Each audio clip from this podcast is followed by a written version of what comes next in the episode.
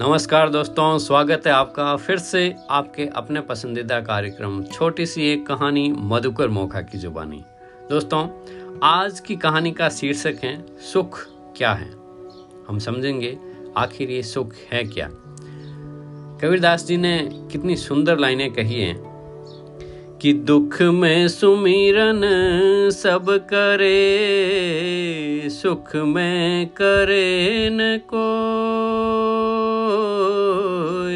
दुख में सुमिरन सब करे, सुख में करे न को जे सुख में सुमिरन करे तो दुख काहे को हो ये कबीरा?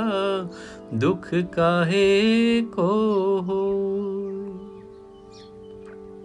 कितनी सुंदर व सरल बात कबीरदास जी ने कही है कि जब परिस्थितियाँ ऐसी होती हैं, तभी हम सुमिरन करते हैं, याद करते हैं उस परमात्मा को।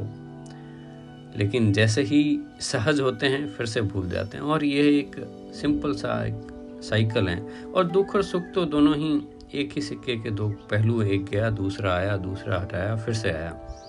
हम समझते हैं आज इस बोध कथा से कि महात्मा बुद्ध ने इसको कैसे समझाया।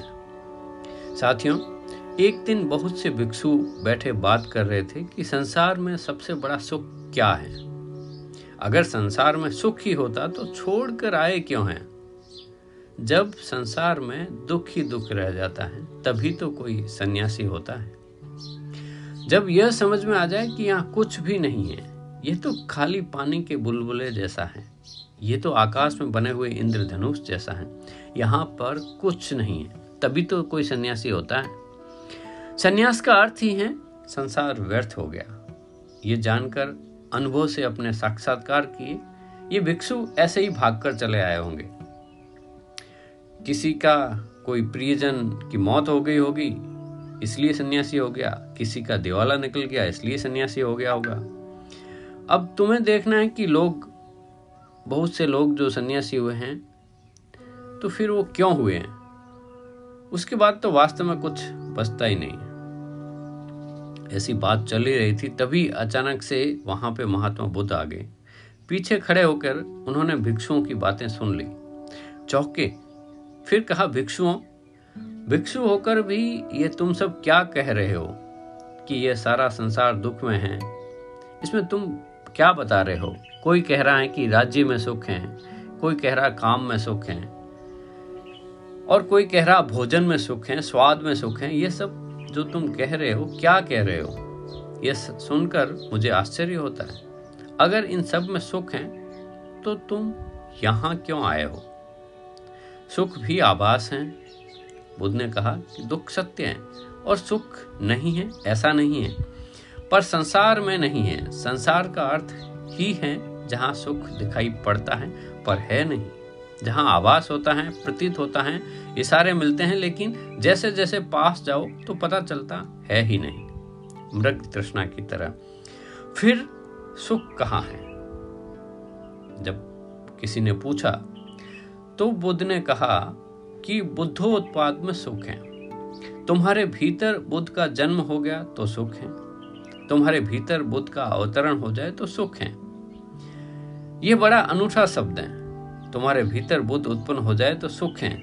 तुम जब चाहो तो सुख है। सोने में, यानी मूर्छा में, जब जागे हुए नहीं रहते हैं, वही सिर्फ़ दुख है। धर्म श्रवण में सुख है। सबसे परम सुख है बुद्धोत्पाद जो तुम्हारे भीतर बुद्धत्व पैदा हो जाए।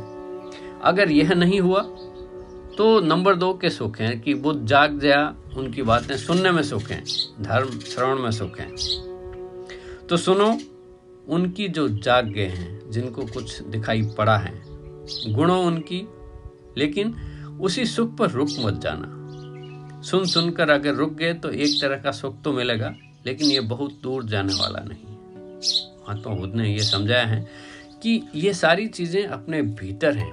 और रुकना नहीं है। आपको और इसकी मानसिक अवस्था के साथ में बहुत ही गहरा संबंध है, साथियों। दुख व दर्द दो अलग अलग शब्द बने हुए हैं। दर्द हम जो शारीरिक पीड़ा, शारीरिक कष्ट सहते हैं, उसके लिए है, और दुख हमारी मना स्थिति है। यह कहीं न कहीं हम अपने विचारों को या चिंतन को बदल कर उस स्थिति को बदल सकते हैं। हाँ जो शारीरिक कष्ट हैं, उसका तो आप सिर्फ़ कुछ नहीं कर सकते। उसका नियमित समय पे चिकित्सीय समाधान ही उसका एक, का समाधान हो सकता है। तो साथियों, जिस दिन से हम जितना भीतर की तरफ़ यात्रा करेंगे, अपने अंदर और उस परम को खोजेंगे, हम इस दोनों चीज़ों के साथ ये एक ही सिक्के के दो पहलू हैं, एक नहीं है तो दूसरे का आपको आभास ही नहीं हो सकता। तो जीवन के अंदर यह जैसे ईसीजी होती है ना, अपने ऊपर नीचे ऊपर नीचे जाती है। वो जीवन चलने के लिए ज़रूरी है। वैसे ही ये सारी चीज़ें तो उसका पार्ट हैं। आता रहेगा, चलता रहेगा। आप तो बस ऐसे ही खुश रहें, मस्त रहें, हँसते रहें व सुनते रहें छोटी सी एक कहानी मधुकर मौका की जुबानी। कल फिर मिलते हैं एक नई कहानी के साथ। तब तक के लिए जय हिंद, जय भारत।